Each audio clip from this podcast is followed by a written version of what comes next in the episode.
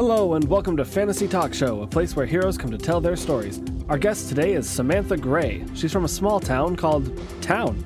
She talks about her strained relationship with her parents, the coldness of the other townsfolk, the shady shenanigans of the ruling others, as well as a little bit about those that have found a life on the outside.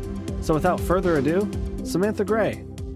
So, Samantha, what is your early life like? Uh, so I am from town. It doesn't have an actual name because we are very unaware that there are other towns. so it's literally just the town. You're aware that you're unaware of other towns? Well, now I am. Oh, well, that's interesting. So you just you it- named it town. When when I was growing up, we weren't aware of it. So Okay, okay. So you just call it town Mhm. because the, it was the only town that anybody in your town knew existed. yeah, That's interesting. What was it like growing up in that town? Weird. People were very very cold and distant and not really all that nice to each other. Um, very distrusting. As a just as a culture? yeah, it was strange. At least I thought it was strange. Oh, okay. So your your upbringing, I guess, was a little bit isolating, Yes, very isolated. but happy. Sometimes, not really. Most of the time, it wasn't happy. It was just wake up, do your chores, shut up, go do what you're told. All right. Well, that that's that's something. So your uh, your relationship with your parents sounds like it was a little strained. Yeah, yeah, yeah. They were, they loved each other. Wasn't sure why they had me though. What are the rest of the townsfolk like? Um, they do as they're told. They're pretty quiet. Um, they all work hard, but they kind of keep their kids away from each other. And everything's just really quiet and mundane. And same thing happens every day. So no play dates, huh? Nope, no play dates. No, we did, weren't allowed to really play with each other. So, with the town being so boring, what makes you different? Why the adventure? Why can't you just be like everybody else? Uh, for a really long time, I didn't really know. Um, I just thought I was weird, or at times I thought everyone else was weird. But when I got back from Michael's and I ran back into town and I found out that my mother was from the other place, she explained to me the reason that I was different from everyone else is because she is biologically, she is my mother. It's literally biology throughout the generations. They've weeded out the impurities. They've weeded out You guys have strong-willed people. you guys have been bred for complacency. Basically, yeah, they're very, very docile people. That's why they do as they're told. And because my mother came from somewhere else where that is not part of their practice, they don't practice that there. I did not have that alteration in my gene pool. I was just normal, and everyone else was weird. So, what what event would you say kind of set you on the hero's path? I came home one evening and overheard my father and a couple other people were they were looking for me and they mentioned something about giving me away and they were going to give me away to someone who was going to kill me. So I ran away. So, not like a wedding. No, not like a wedding. I was not going to be given away by my father like that. Well, uh, uh you you say you ran away. hmm Was that kind of the the triggering event? That's what kind of put you into your adventure. Yes, most definitely. Yeah, what what happened after that? Tell me a little bit. I ran really, really far and they chased after me and I crossed the river because I knew that they wouldn't follow me across the river. Is there a superstition there? Yeah, kinda. They just, they don't really go there because it's not well traveled. People don't really leave town very often. And when they do, they kind of come right back. Oh, interesting, interesting. After you ran away, what did you do out there? I ran away and I took a really long time to get, you know, to where I ended up stop running. And I was found by a guy and he took me back to his house and said that I could stay there for as long as I needed while I figured things out. And he told me about who my parents were going to give me away to and what happens if the people don't get me. And so I was out there for a while before he told me all of that. And so I ran back home to save my family. Tell me a little bit about this boy that found you. Hmm. What was his name? Michael, How long were you guys out in the forest before you decided to return? About a week. A week. Yeah, I mean, he must. He's, he has some inside information. Where did he get that from?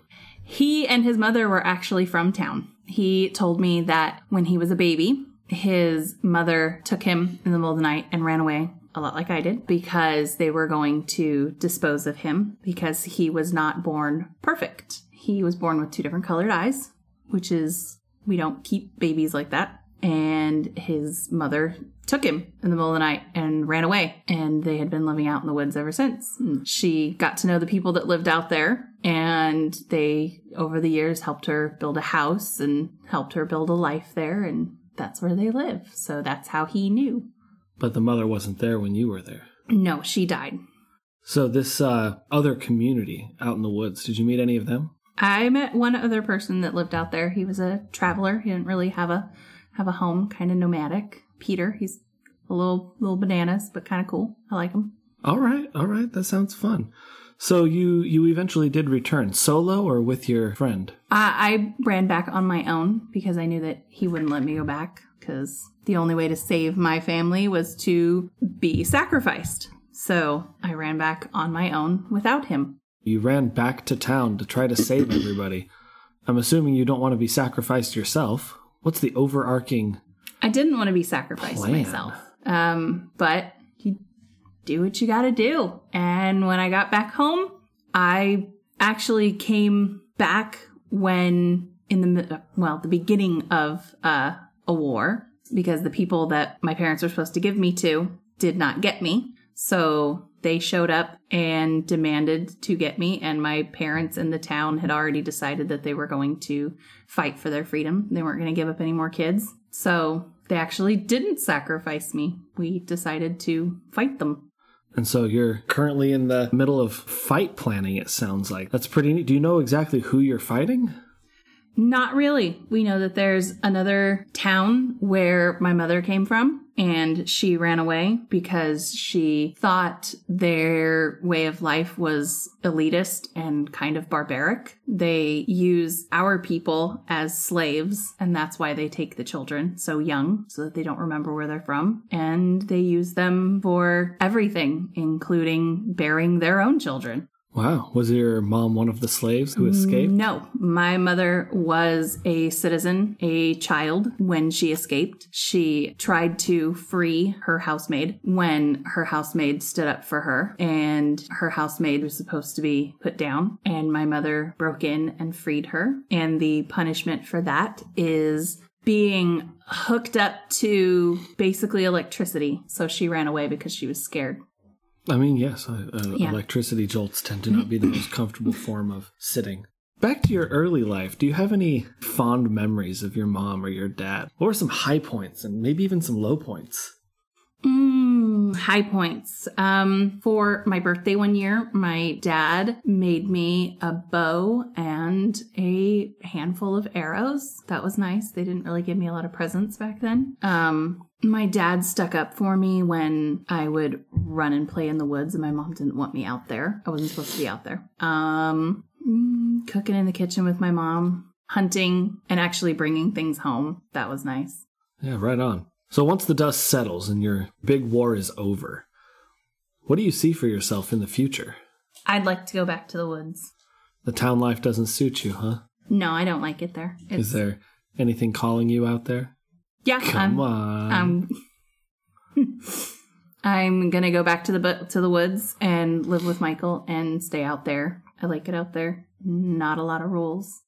so that's kind of your your big ultimate goal. Is that what settling down looks like for you in your adventures? Yep. I'm gonna move out there and live in the woods with him and Peter and be happy. Well, right on. It sounds like you got your mind made up. We do have some audience questions, if you don't mind. Clarion the Barbarian would like to know in a town where everything is so the same and, and with adventure, how did you really uh, keep yourself from going crazy? Oh, um, when I was not working, every chance I got, I left and I ran into the woods behind our house. I wasn't supposed to, but I would run until my lungs were going to burst. And then I'd lay down and read a book or dangle my feet in the river or take a nap. It was just nice to be away from everything. Just find a happy place, huh? Yeah, All right. it was all right. nice. I like the woods. I prefer the woods to town. Elizabeth S. Uh, would like to know of all the things in your room uh, that you said you had to kind of personalize it, which one is your favorite? Oh, my favorite. Okay. Um, I would have to say the quilt on my bed. My mother made it for me. She didn't make me a lot of things. So that was my favorite. The quilt on your bed, what's it look like? a lot of different colors. She used old pieces of clothing that she had kept for years to make it. So it's just a modge podge of different fabric, different colors, but it's really soft and I love it. All right. Well, Samantha, thanks for coming out today and uh, allowing me to interview you. Uh, good luck in your future, and I, I hope things work out between you and Michael. Oh, thank you. That was, this was a lot of fun. Thank you for listening to my interview with Samantha Gray. Samantha is a character from the mind of my wife, Amanda. She doesn't currently have anything for me to shout out, so I'd just like to take this time to thank her. I've had this idea for a podcast rattling around my brain for a couple years now, and she encouraged me to finally just make it happen. Every episode from here to the finale is only possible because of her support and encouragement, which I greatly appreciate. Thanks, babe. If you're enjoying the podcast, please subscribe so you don't miss future episodes. And if you'd like to connect with me or other like-minded adventurers, check out my Facebook page at facebook.com slash fantasy talk show. That's facebook.com slash fantasy talk show. Talk to you soon.